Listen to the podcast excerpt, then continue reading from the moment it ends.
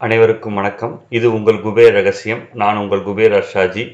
இன்றைய பதிவு தாந்திரிக முறைப்படி குலதெய்வத்தை வணங்கி செல்வந்தர் ஆவது எப்படி நூறு சதவீதம் பயனளிக்கும் வழிபாடு. நம் வாழ்க்கையில் நடக்கக்கூடிய எல்லா நல்ல காரியங்களுக்கும் குலதெய்வத்தின் அருள் இருந்தால் மட்டுமே அது சிறப்பாக செய்து முடிக்க முடியும். அப்படி நாம் எந்த செயல்களை செய்ய ஆரம்பித்தாலும் அது குலதெய்வத்தின் அனுகிரகம் இல்லை என்றால் அது பாதியில் நின்றுவிடும். நம் வாழ்க்கையில் நடக்கக்கூடிய எல்லா விஷயங்களிலும் சம்பவங்களிலும் குலதெய்வத்தின் சம்பந்தம் உள்ளது. ஆகையால் தான் பெரியோர்கள் குலதெய்வத்தை முல- முதலில் வணங்கி பிறகு எல்லா காரியங்களையும் தொடங்க வேண்டும் என்று கூறியுள்ளனர். அப்படி குலதெய்வத்தை நாம் வணங்கும் பொழுது எல்லா அருளும் பெற்று அது தடையின்றி நடக்கும். நம் வாழ்க்கையில் நடக்கக்கூடிய அனைத்து விஷயங்களிலும் குலதெய்வ தொடர்பு உள்ளது. நம் குலதெய்வத்தை எப்படி வணங்குவது நம் குலதெய்வத்தை அருளை நாம் முழுமையாக பெறுவது எப்படி என்பதை பற்றிய பதிவு இது. நம் வாழ்க்கையில் நடக்கும் அனைத்து சம்பவங்களுக்கு கர்ம வினைகள் காரணமாக உள்ளது. அந்த கர்ம வினைகளை தீய வினைகளை போக்கும் சக்தி குலதெய்வத்துக்கு உள்ளது. அப்படிப்பட்ட குலதெய்வத்தை நாம் முறையாக வணங்கி அவர்களின் அருளை பெற்று நம் வாழ்க்கையில் எல்லா நலங்களையும் பெறுவதற்கு ஒரு சில தாந்திரிக முறைகளை நாம் பயன்படுத்த வேண்டும். அப்படிப்பட்ட தாந்திரிக முறைகளில் ஒன்றை இப்பொழுது உங்களுக்காக இந்த குபேர ரகசிய சேனலில் நான் வழங்குகின்றேன்.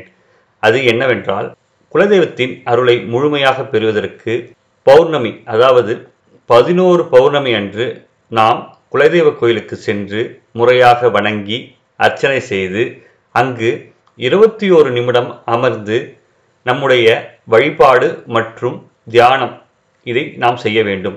தியானம் என்பது நம்முடைய வேண்டுதலாகவும் இருக்கலாம். இதை தமிழ் மாதம் சித்திரை மாதத்தில் தொடங்குவது மிகவும் சிறப்பு வாய்ந்தது. சித்ரா பௌர்ணமி என்று தொடங்கினால் மிகவும் சிறப்பு. இப்படி சித்திரை மாத பௌர்ணமி தொடங்கி தொடர்ந்து பதினோரு மாதம் பௌர்ணமி அன்று நாம் குலதெய்வ கோயிலுக்கு சென்று முறையாக வணங்கி பூ பழங்கள் செலுத்தி அவர்கள் கோயிலில் இருபத்தி ஓரு நிமிடங்கள் அமர்ந்து பிரார்த்தனை செய்ய வேண்டும். பிரார்த்தனை செய்யும் பொழுது நம்முடைய முழுமையான கஷ்டங்களை நாம் மனதாக கூறி இதை நீங்கள் நீக்க வேண்டும். எனக்கு இதை செய்ய வேண்டும் என்று நாம் பிரார்த்திக்க வேண்டும். மேலும் குலதெய்வ கோவிலில் உள்ள மண் அதாவது குலதெய்வ கோவிலில் உள்ள சிறிதளவு மண்ணை எடுத்து வந்து வீட்டில் பூஜை அறையில் வைத்து தினமும் வணங்க வேண்டும். ஒவ்வொரு மாத பௌர்ணமி அன்றும் தேங்காய் உடைப்பதை நாம் வழக்கமாக கொள்ள வேண்டும். தேங்காய் உடைத்து பூஜை செய்வதே முழுமையான பூஜையாகும். அதே போல குலதெய்வத்துக்கு வேண்டுதல் வைப்பது மிகவும் சிறப்பு வாய்ந்தது.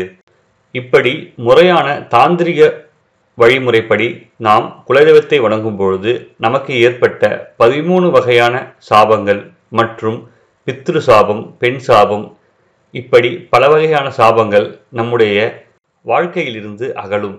மேலும் நாம் குலதெய்வ கோவிலில் பதினோரு பௌர்ணமி என்று செல்லும் பொழுது பதினோரு நெய் விளக்குகள் தீபம் ஏற்றுவது மிக மிக சிறந்தது.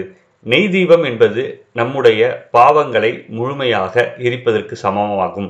ஆகையால் நாம் குலதெய்வ கோயிலுக்கு செல்லும் பொழுது பதினோரு நெய் தீபங்கள் ஒவ்வொரு பௌர்ணமி என்றும் நாம் கோவிலில் ஏற்ற வேண்டும்.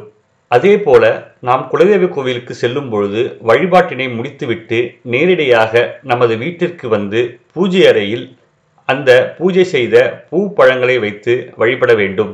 வேறு எங்கும் செல்லக்கூடாது. பதினோரு பௌர்ணமி முடிந்த பின்பு பதினோராவது பௌர்ணமி அன்று குலதெய்வ கோவிலில் இரவில் தங்குவது மிக மிக சிறப்பு. அதே போல நம்முடைய பூஜை அறையில் குலதெய்வத்தின் படம் கண்டிப்பாக இடம்பெற்றிருக்க வேண்டும். அந்த குலதெய்வத்தின் படத்திற்கு முன்பாக குலதெய்வ கோயிலில் எடுத்த அந்த மண்ணை எடுத்து அதற்கு முன்பாக வைத்து தினமும் நாம் வணங்க வேண்டும். மேலும் சிலரது வீட்டில் குலதெய்வம் வராமல் இருக்கும். அதை போக்குவதற்காக குலதெய்வ கோவிலில் உள்ள தீபத்தை நாம் எடுத்து வந்து அதாவது குலதெய்வ கோவிலில் உள்ள விளக்கிட்டுள்ள தீபத்தை ஒரு அகல் விளக்கில் கொண்டு வந்து நம் வீட்டில் தீபம் ஏற்ற வேண்டும். இதை ஏற்றி மூன்று நாட்கள் நாம் அதை அணையா விளக்காக பாதுகாக்க வேண்டும். இதை வளர்ப்பிறையில் செய்வது சிறந்தது. இப்படி நாம் குலதெய்வ கோவிலில் உள்ள விளக்கு தீபத்தை நம் வீட்டில் மூன்று நாட்கள் அணையா விளக்காக ஏற்றும் பொழுது அது நம் குலதெய்வத்தை நம் வீட்டிற்கு அழைத்து வந்து வழிபடுவதற்கு ஏற்றதாகும். அதேபோல குலதெய்வத்துக்கு வேண்டுதல் இருந்தால் கண்டிப்பாக அதை நிறைவு செய்திருக்க வேண்டும். இப்படி குலதெய்வத்தை முறையாக நாம் வணங்குவதால் குலதெய்வத்தின் முழு அருளையும் நாம் பெற்று நம் வாழ்க்கையில் எல்லா வளங்களையும் பெற முடியும். ஆகவே குபேர ரகசிய நண்பர்கள் அனைவரும் தன்னுடைய குலதெய்வத்தை முறையாக வணங்கி அவர்களுடைய அருளை பெற்று தம் வாழ்வில் எல்லா வளமும் நலமும் பெற்று வாழ என்னுடைய குருமார்களையும் எல்லா வல்ல இறைவனையும் வேண்டி இப்பதிவை முடித்துக் கொள்கிறேன். நன்றி வணக்கம்.